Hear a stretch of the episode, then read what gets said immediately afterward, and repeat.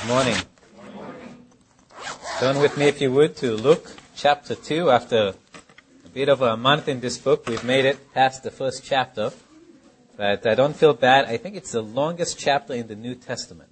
So we had some justification to spend a significant amount of time there. It was 80 verses, chapter 1. Today we'll start with chapter 2. The Gospel of Luke, chapter 2.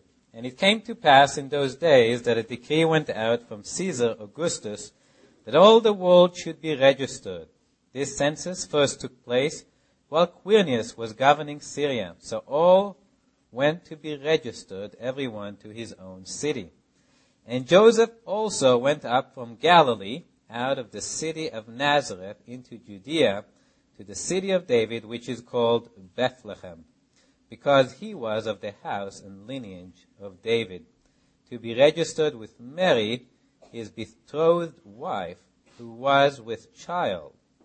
So it was while they were there, the days were completed for her to be delivered. And she brought forth her firstborn son and wrapped him in swaddling clothes and laid him in a manger, because there was no room for them in the inn. Now there were in the same country shepherds living out in the fields, keeping watch over their flock by night. And behold, an angel of the Lord stood before them, and the glory of the Lord shone around them, and they were greatly afraid. Then the angel said to them, "Do not be afraid, for behold, I bring you good tidings of great joy, which will be to all people. For there is born to you this day in the city of David a Savior, who is Christ the Lord. And this will be the sign to you. You will find a babe wrapped in swaddling clothes, lying in a manger."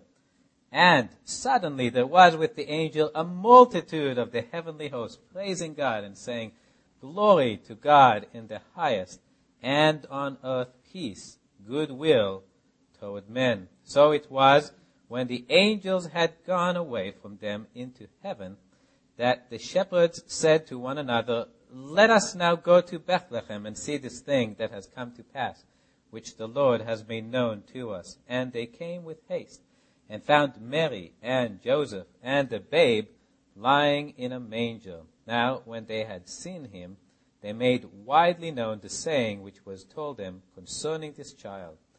And all those who heard it marveled at those things which were told them by the shepherds. But Mary kept all these things and pondered them in her heart. Then the shepherds returned, glorifying and praising God for all the things that they had heard and seen as it was told them. And your calendar is not wrong. It is September. We're not in December. This probably sounds like a Christmas message, which in some ways it is. But let me reorient my notes here. I've done this at the beginning. Talking about Christmas, my wife and I were invited in our school to participate in the Winter Festival. So just those of you who don't know, we live just about a mile from here, and we go to the Ardenwood Elementary School. And the PTA personally came and talked to me about participating in the Winter Festival, and wanted us, she knew we were from a Jewish background, or I'm from a Jewish background, and she was hoping we will do something, non-Christian at the Winter Festival, to have a Hanukkah table. And she has an interesting background. I think she's from an Indian background, but she's Muslim, and actually grew up in France.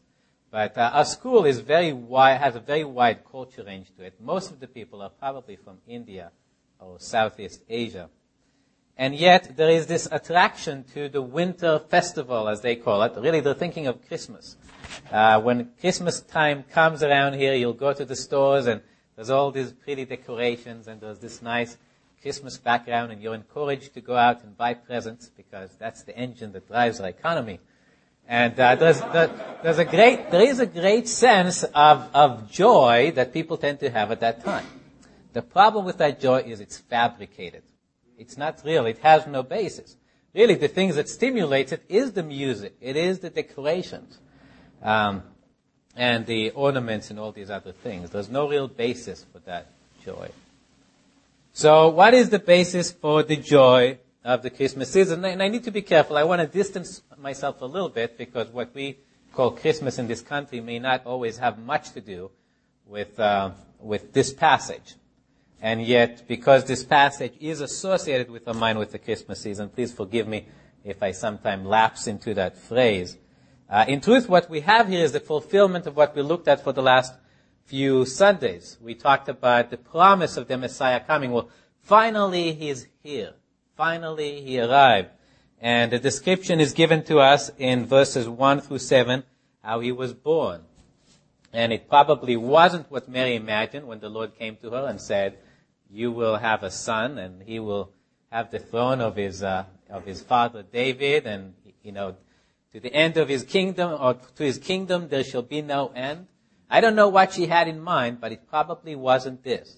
Traveling through, probably on foot, in her last stages of pregnancy to Bethlehem in order to help pay taxes to finance the gladiator games in Rome, and finding that there was no room, so even among her own people in that city, there was nobody who would offer her hospitality. The best she and her husband can offer the child is a manger or the feeder of an animal, probably suggesting he was born in a barn. Okay, and this was really so unusual that the angel can point to it as a sign. If this was a normal occurrence, the angel could say there is a sign, go and find a babe in a manger. They'd find dozens. But there wasn't. There was only one. Even in that time, this was very, very unusual, hard, harsh circumstances in which Christ was born. And yet, there is in the hills angels appearing to shepherds, and they're giving them this message, and this is the phrase that you're most likely to hear in the Christmas season taken out of this chapter. They'll say, I bring you good tidings of great joy, which shall be to all people. So having joy in the Christmas season is not wrong, but it needs a basis. And the basis given here is called the glad tidings. So there was a good news that the angel shared, which was should have been the basis for this joy that was felt. Just a comment about the Christmas lights and the ornaments and the music and the presents as being a source of joy. None of those existed that first Christmas. Okay, for Mary and Joseph, it was a dark Christmas, unless there was a candle or something that lit this barn where Christ was born. And yet there was great joy. So this joy that the angels are talking about is independent of circumstance. It's also not a joy that's designed to be experienced once a year. It's a joy that's supposed to be there all the time. So let's try to think a little bit about the basis for the joy which the angels were here proclaiming.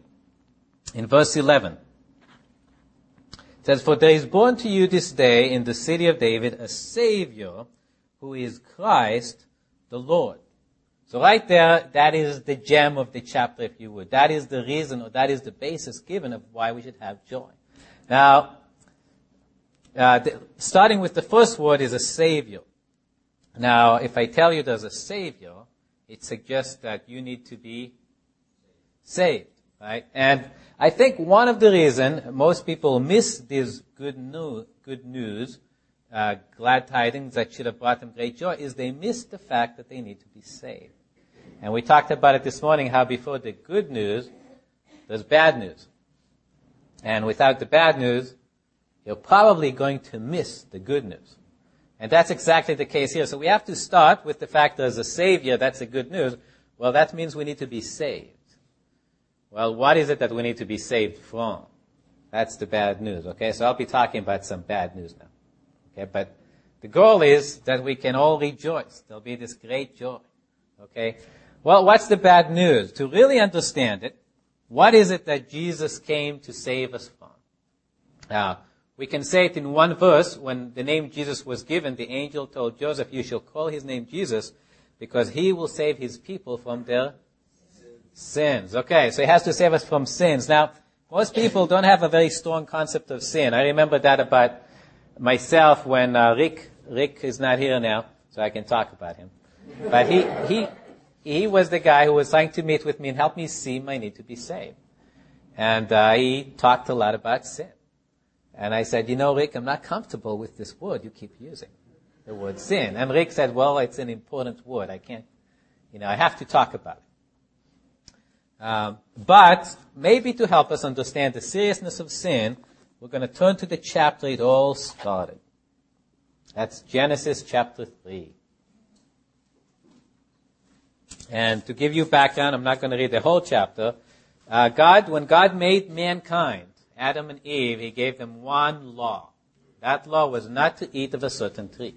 They had lots of trees to choose from. Okay, so this wasn't a hard law that he gave them.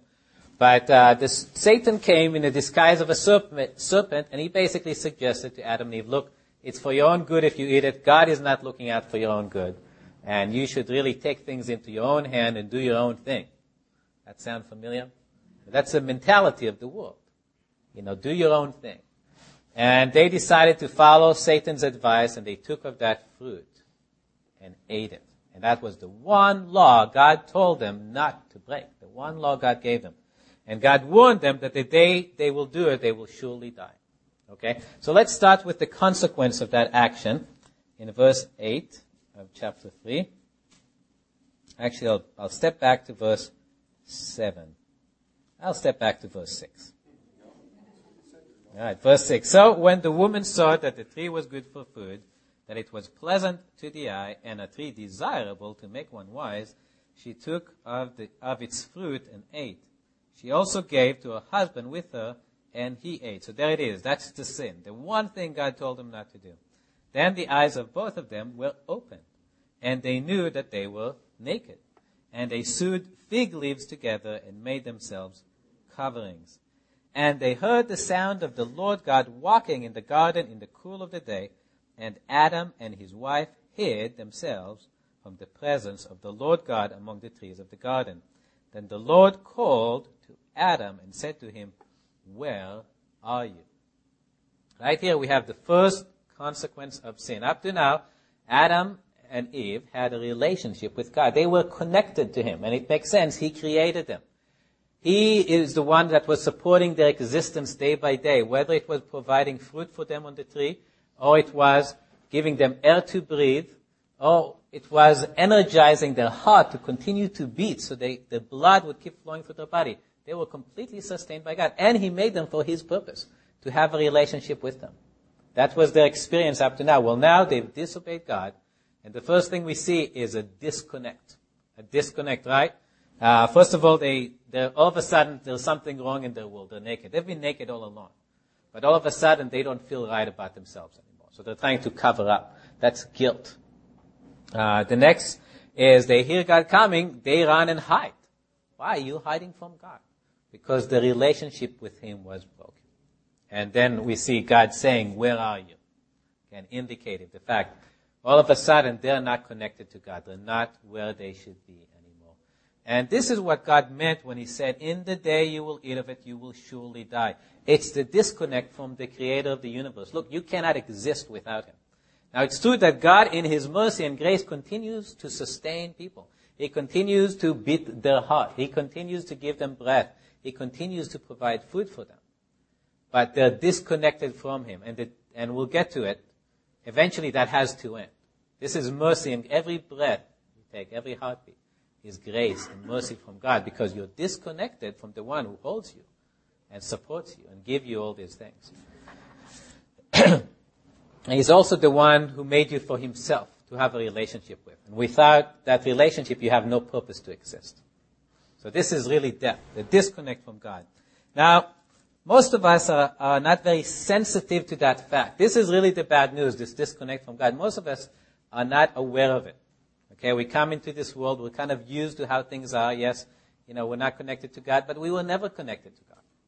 And most people we know are not connected to God. So, yes, what's the big deal about it? So God helps us out, and he gives us what we would often call symptoms. And that's when you have a disease, you might have cancer killing you on the inside, and you won't know it. And at some point, it'll show itself up. It will manifest itself in symptoms. Something in your body is not going to work so good anymore. And you'll go to the doctor. The doctor will take an MRI and will say, okay, it's over. The cancer is throughout your body. So actually, symptoms are a good thing because they show us the problem. And that's what God does next. We'll go ahead and skip to verse 16. It says, to the woman, he said, so this is God responding to them because of what they've done. To the woman, he said, I will greatly multiply your sorrow and your conception. In pain you shall bring forth children. Your desire shall be for your husband, and he shall rule over you. Then to Adam, he said, because you have heeded the voice of your wife and have eaten from the tree of which I commanded you, saying, you shall not eat of it, cursed is the ground for your sake. In toil you shall eat of it all the days of your life, both thorns and thistles it shall bring forth for you, and you shall eat the herbs of the field.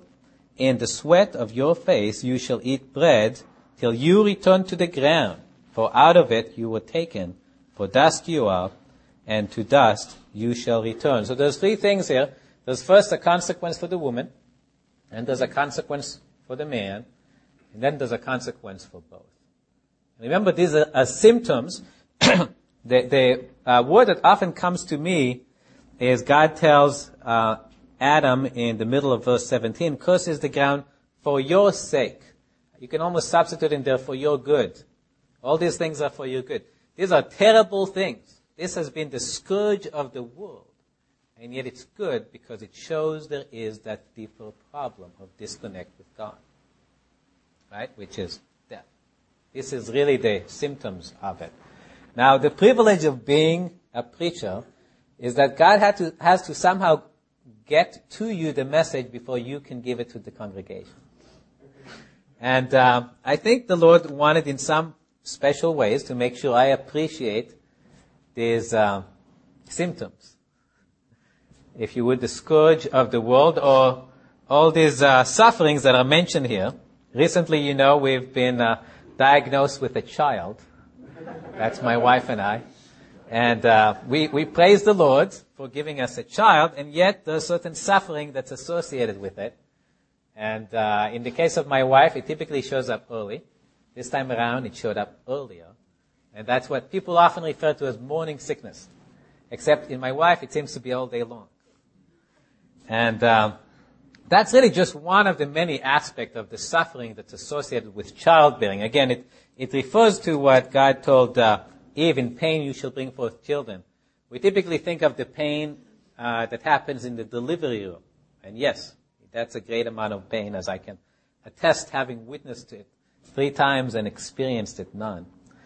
But the pain starts before, it's there, and it continues later. We have 3 children, 3 wonderful children. We praise the Lord for them. But there's often a certain amount of pain involved in the child rearing and the training of the children. And in fact, there is so much pain associated with it that a lot of people today will stop after having 1 or 2. They'll say, that's enough. And I think they miss out, myself. I think there's, it gets, in a sense, easier with time. You figure out, okay, this is how they behave. This is how I can train them. And actually, the older children also really help the younger ones find their place in life.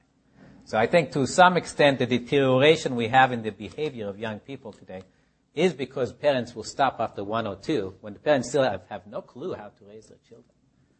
But some people won't have any children at all. They look ahead, I don't want any of that. And in college we used to call them DINKs. It stands for double income, no kids. And they think that's great. We escape that suffering. It's interesting, if you listen to the news, you hear a lot of time advertisement to help women become pregnant later in life. And I think that's because they find out too late that they really wanted to have children. There really is that need. God puts it inside of a woman to have children. And she reaches the age of the late 30s or 40s, and wait a second, I want to have children. So it's really not a solution. This escape is a non-escape from it. So you can't escape from it. It's a symptom God designed to show you not all is right in the world. The next thing here is Next curse, the curse for man was really the difficulty of making a living for himself and the family. In those days, it was farming. And so thorns probably meant specifically you're trying to get your food and you get stabbed and boy, this is no fun. I don't want to do this. But then you get hungry, so you go back to it. You don't really have a choice. Again, you're stuck. And my fun part of experiencing it is this week my company had a 5 to 10% layoff. And you get all of a sudden people, really get upset and stressed about what's going on in their work. And we have a big meeting and the vice president explains it and says, we need to be mean and lean in order to succeed in this world. And it brings up to the fact that this is reality. It's not supposed to be easy. It's not supposed to be fun to provide for my family. And yet it's something I can't escape of. I need to provide for my family. One of the symptoms. And the last one here is death, right? It says, in the sweat of your face you will eat bread till you return to the ground. For out of it you were taken, for dust you are, and to dust you shall be returned. Which makes sense if you think about it. God created us to have a relationship with Him. A disconnect happened. We're separated from Him. God is not just going to sustain us forever. It has to come to an end. And my fun part of experiencing that this week, actually it started a few weeks ago. I felt a lump right here under my elbow. And I decided, maybe a knot in my muscle. It's okay. And then after a couple of weeks, I was, no, maybe not. And I checked with Michael on a Wednesday a week ago. And Michael felt it on and said, I don't think that's a knot in your muscle. I think you should see the doctor about it. So I go to the doctor, and the doctor feels it. I don't know what that is. So, here's the blood test. Here's the ultrasound. Here's the MRI. Here's an appointment with a surgeon. I don't know what you're going to need to take care of it. And I brought it up for a prayer on Wednesday, and I appreciate the continued prayer of the saints about it. But whether this does me in or not, one day I will be done in. Okay, that's death. You cannot escape it. And Benjamin Franklin, famous line about it is, in this world nothing is certain except for death and taxes. Now let me tell you, from a statistics I've seen, about 50% of the people in this country pay no taxes. So taxes is not certain, but death is. Okay, and the Bible says it is appointed for man once to die, but after this the judgment. So you do not escape death, unless you happen to be here when the Lord returns. And then you can skip that part because you come face to face with Him immediately. But and that really is the last part of the bad news. So we'll go from the third chapter in the Bible to the third to last. So go ahead and flip all the way to the end.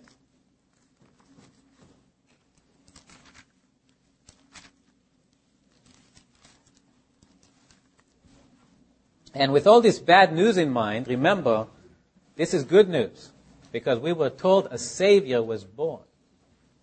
And this is what we're talking about. The Savior is the Savior who is supposed to save us from our sins and restore us from God and save us from all these things we're reading and talking and thinking about.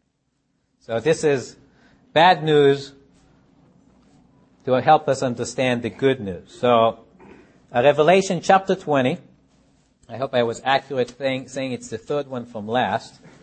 Revelation chapter 20, starting in verse 11. Then I saw a great white throne and Him who sat on it, from whose face the earth and the heaven fled away, and there was found no room or no place for them. And I saw the dead, small and great, standing before God, and books were opened. And another book was opened, which is the book of life. And the dead were judged according to their works by the things which were written in the books. The sea gave up the dead who were in it, and death and Hades delivered up the dead who were in them. And they were judged, each one according to his works. Then death and Hades were cast into the lake of fire. This is the second death, or you could say the final death. And this is really the end of the story. It started with the breaking apart of the relationship with God because of sin. We've seen the symptoms of the suffering that is on the earth, culminates in earthly death. And then the end, you come face to face with God and give an answer for your life. But the reality of it is, if you've been disconnected from God and you've never been reconnected to God, this is really just a sentence. Okay, there is judgment. Your works will be concerned, but It's not like you'll be found just somehow. You'll basically be, your life will be a demonstration that you are a son of Adam and Eve, who persisted in their rebellion against God, doing your own thing. And God will close the book and say, well, that's it. And that's what the lake of fire and hell is. It's complete, eternal separation from God. In this world, we still experience some of His grace and mercy, even as unbelievers and shaking our fist against God. He still provides food for us. He still keeps that heart beating, gives us everything we need to live. In hell, none of that happens. You'll experience no grace, no mercy, none of the goodness of God. Aren't you happy we have a Savior? Back to Luke. So we were thinking about the word Savior, the substance of the good news. There were two more words that won't take us as long to cover. The first one is Christ. Christ is the Greek word, or the English transliteration of the Greek word, which is the translation of the word Messiah in the Hebrew. And the main point here is God has prepared people for this. This didn't all of a sudden happen, that God cursed, mankind sinned against God, they were separated from God, God laid the curse on them and forgot about them for 2,000 or whatever thousands of years, and all of a sudden say, well, there's a Savior, what do you know? I mean, you kind of wonder, well, you know, how come you didn't tell us about it? But He has. That's the whole point of the word Christ or Messiah. It's from the beginning. We skip that section in Genesis, but from the very beginning, God tells them that there will be a seed that will come out of Eve, and that seed will crush the head of the serpent, the one who instigated sin or brought sin into the world. So it does, from the very beginning, God was making promises that He would send someone to save us from our sins. And that gave something for the Old Testament saints, even Adam and Eve, to believe in and to be saved by trusting in the salvation God would provide. So finally, there is the fulfillment of it. He now has come. But to me, it's one of the great reasons we have to trust in the salvation that Jesus offers. He didn't just show up as Savior saying, here, I'm here to save you. Well, you know, we didn't hear about you. They have. There's an assurance because they were told He was coming, He was coming, He was coming. Here I am. Well, you're prepared. So you have reason to believe and to trust that person. And the second title we have really completes our confidence or our reason to trust Him to save us from our sins. And that is, He is Christ the Lord. And the word Lord may not mean a whole much, as there are many Lords and many, in a sense, gods in this world. But the only one that angels will call Lord is the Lord of heaven and earth. So this is Christ the Lord. This is the one who is not just man, but God Himself. And who would you be willing to trust your salvations for sin from? Who could really save us from our sins? There's just one. There's God. So we have confidence to trust in Him, not just because He is Savior, but because He is Christ, the long-promised Messiah, and He is God Himself come in the flesh. So this is the good news, the summary of the good news that the angel brought them. And I agree. I think it's good news.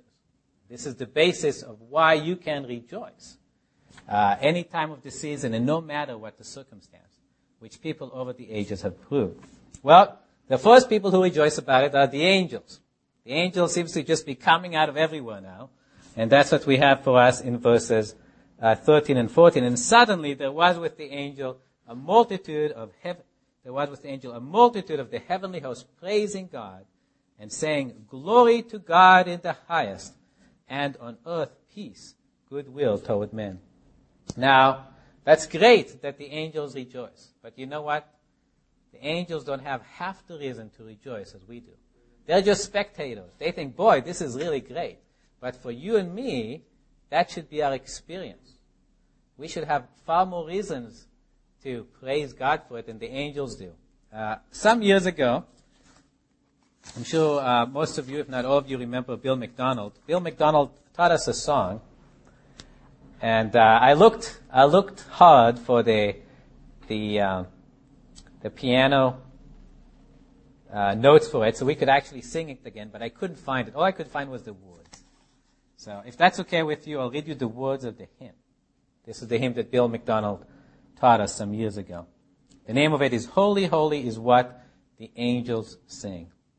There is singing up in heaven such as we have never known, where the angels sing the praises of the Lamb upon the throne. Their sweet harps are ever tuneful and their voices always clear.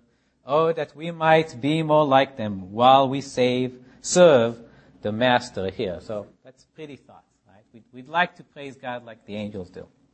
Right? This is the refrain. I'll just read it once. The refrain reads, "Holy, holy is what the angels sing, and I expect to help them when they make the courts of heaven ring. But when I sing redemption's story, they will fold their wings, for angels never felt the joys that our salvation brings." Yes, there's a reason that we have to praise God that the angels have never experienced. And that's what the hymn continues to sing. But I hear another anthem, blending voices clear and strong. Unto him who has redeemed us and hath bought us is the song. We have come through tribulation to this land so fair and bright. In the fountain freely flowing, he has made our garments white. The angels can't sing that, right? They didn't have anybody who redeemed them, right? They always belonged to God. Nobody needed to buy them back to God. We needed that, not them. They didn't have to come through tribulation to the land so fair and bright. In the fountain flowing, freely flowing, he has made our garments white, not their garments. Their garments were always white. It's our garments that were made white. We talked about it this morning, praising the Lord for his stain power removing. Then the angels stand and listen, for they cannot join the song, like the sound of many waters by that happy blood-washed throng. For they sing about great trials, battles fought, and victories won. And they praise their great Redeemer who has said to them, "Well done." So, although I am not an angel, yet I know that over there I will join a blessed chorus that the angels cannot share. I will sing about my Savior who upon dark Calvary freely pardoned my transgressions, died to set a sinner free. We have reasons to rejoice.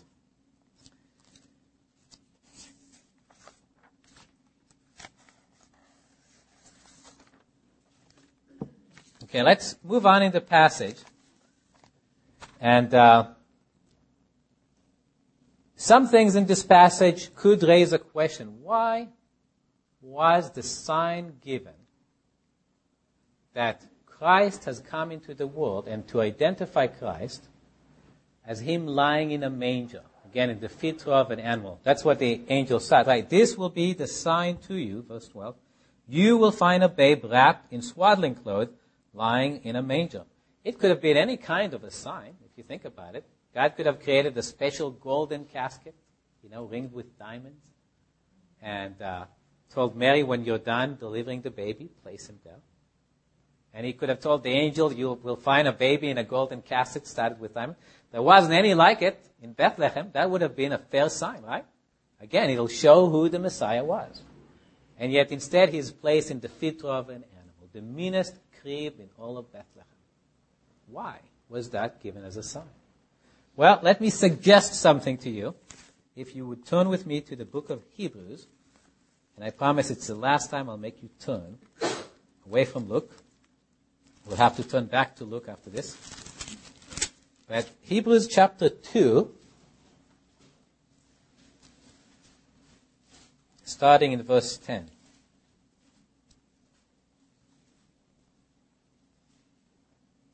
For it was fitting for him, for whom are all things, and by whom are all things, in bringing many sons to glory, to make the author of their salvation perfect through sufferings. For both he who sanctifies and those who are being sanctified are all of one, for which reason he is not ashamed to call them brethren, saying, I will declare your name to my brethren. In the midst of the congregation, I will sing praise to you.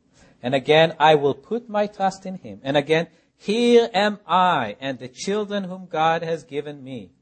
Inasmuch then as the children have partaken of flesh and blood, he himself likewise shared in the same, that through death he might destroy him who had the power of death, that is the devil, and release those who through fear of death were all their lifetime subject to bondage. For indeed he does not give aid to angels, we sang about that, but he does give aid to the children or the seed of Abraham. Therefore in all things he had to be made like his brethren, that he might be a merciful and faithful high priest in things pertaining to God, to make propitiation for the sins of the people. For in that he himself has suffered being tempted, he is able to aid those who are tempted. So it's a long passage. It talks about the salvation that Christ brings to us, but it explains here, among other things, why he had to become a man. And one of the explanations given in this passage is he had to die. And I think most of us understand it. If Christ didn't die, if he couldn't die for our sins, he couldn't save us. And yet it also talks here about the fact that he was made the same. In verse 11, for example, for both he who sanctifies and those who are being sanctified are all of one, for which reason he is not ashamed to call them brethren.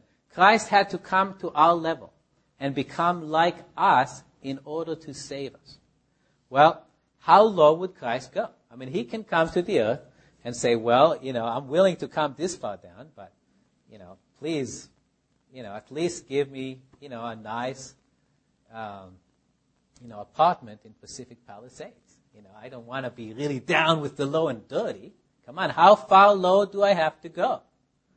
Well, in the crib in Bethlehem, he went to the bottom. There was none lower. And so when he talks about him not being ashamed to call us brethren and to become one with us in order to be able to save us with him, he's including everyone, which is why the angel could say, this will be great joy to all people. None is exempted. There's nobody who can say, well, Christ didn't come for me. You know, he came for the upper crust. No, he came all the way down to include you and to include me as well. The other question that might come to mind is, why do the angels show up to the shepherds? You would think, okay, well, the Messiah is finally here. You know, who should we send the proclamation of his arrival? Well, let's start with the high priest in the temple, right? And let's do it, you know, maybe during the daylight when everybody can see. You know, let's make the news as loud as possible for everyone to hear. And yet he chose the shepherds. And to help with understanding maybe why, is the shepherds were in some way the lowest of society there. Okay, for one thing, if you turn back to Luke, and you look carefully at these shepherds, in verse 8, it says, now there were in the same country shepherds living out in the fields. So in this particular occupation, you didn't have a home, or at least you didn't live at home. You didn't have a comfortable bed to go to every night. You didn't have a comfortable shower. I love going camping in Yosemite, and but I'm so glad that they have those showers there. And at the end of every day, I can get clean, you know, and go to bed more or less clean, with the dust that accumulated between the showers and where the cabin is. But they didn't have that in those days. So, I mean, these were people roughing it out, if you want to think about the cowboys or whatever in this country. These were people living out in the fields. They didn't smell good. And this wasn't a pleasant life to live. That was the shepherd. To add to that, you may have noticed, we'll cover it as we go through the gospel, there were a lot of laws that have been added to Judaism over the last several hundred years when it came to that time. You would think, you know, being a shepherd would be a respectful Jewish position, right? Because King David, he was a shepherd, right? But they came up with all these rules that you have to wash. You know, before you eat your food, if you want to be clean, that is wholly sanctified, you have to wash your hand in a particular way. Sharon once went with me to a Hasidic Jewish house to go to their Kabbalat Shabbat or Friday night dinner. And, you know, they had her take her rings off when she washed her hand. You have to do it just the right way if you want to be ceremoniously clean. And the guys out there living with the sheep had no chance. They had no chance. So besides for having a job that was uncomfortable, they were considered ceremoniously unclean by the people. So these were the lowest of the law in Israel. So why will God go to those people? Well, let me suggest this to you. It says in Isaiah 57:15, For thus says the high and lofty one who inhabits eternity, whose name is holy. I dwell in the high and holy place with him who has a contrite and humble spirit, to revive the spirit of the humble and to revive the heart of the contrite ones. God needs an entry with us, people. And God can't enter people with any kind of pride or self-sufficiency. So it was the people that were out there with their sheep, broken, that God could have an entry. He could share this with them, and they responded. And we see their response, and that's really the last portion of this message, is what was the result of this announcement of great joy to all people? How did people respond? Well, the first one are the shepherds, and they respond very well. First of all, we see they believe the message that the angel told them, and we can tell they believe because they go to Bethlehem. They say, let's go see, right? In verse 15, let us now go to Bethlehem and see this thing that has come to pass, which the Lord has made known to us. So they believe. They want to go see it. And that's the second thing, is they want to find this Messiah. So they've just been told the Messiah to save you from your sins has come. They want to find him. Okay? They're not going to rest at night until they get to see him. And that's the other good response to the good news, is seeking a personal relationship with Jesus Christ. And the third thing we see them do, verse 17, now when they had seen him, they made widely known the saying which was told them concerning this child. They proclaim, they tell everybody else. So this is really the ideal response to the good news. It's number one, you believe it. Number two, you seek this personal relationship with Christ. And number three, you tell other people about it. Okay, so that's great. And really shows God's wisdom in picking these shepherds. He wouldn't have gotten this response with the priest at the temple. Too much pride and self-sufficiency. The next group we see is what I will call the Bethlehemites, or literally the people who dwell in Bethlehem, in verse 18. And all those who heard it, they heard what the shepherd said. They marveled at those things which were told them by the shepherds. This is all we know about them. But it suggests that there was a problem.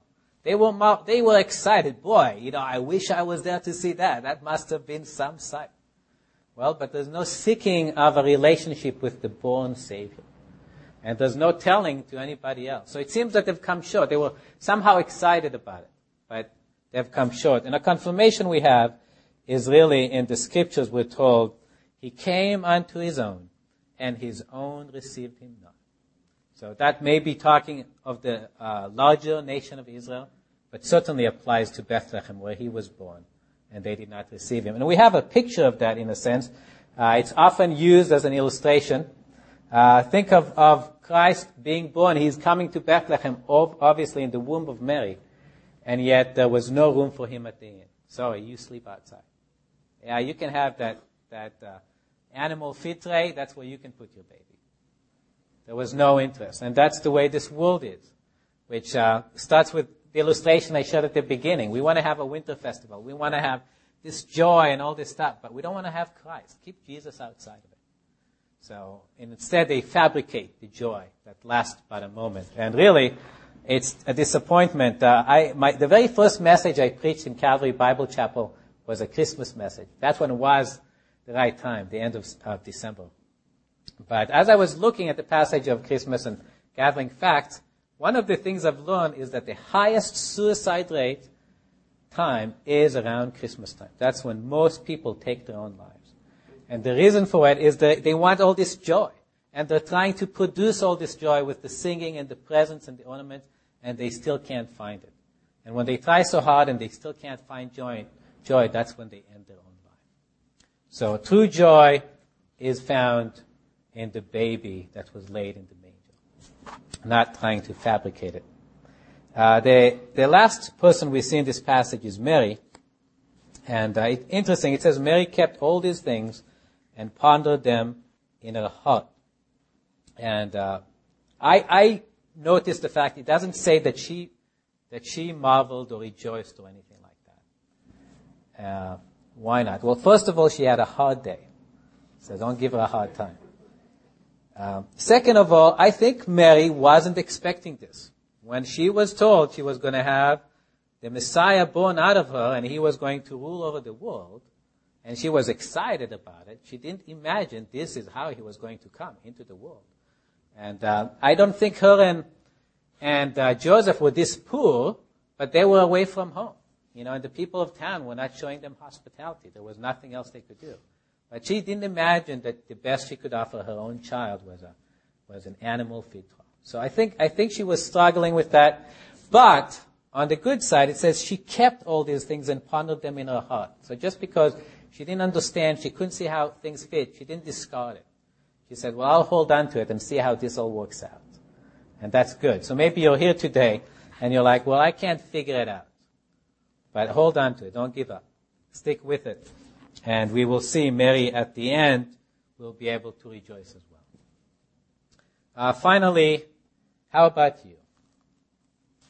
How did you respond to this babe that came and was born in Bethlehem?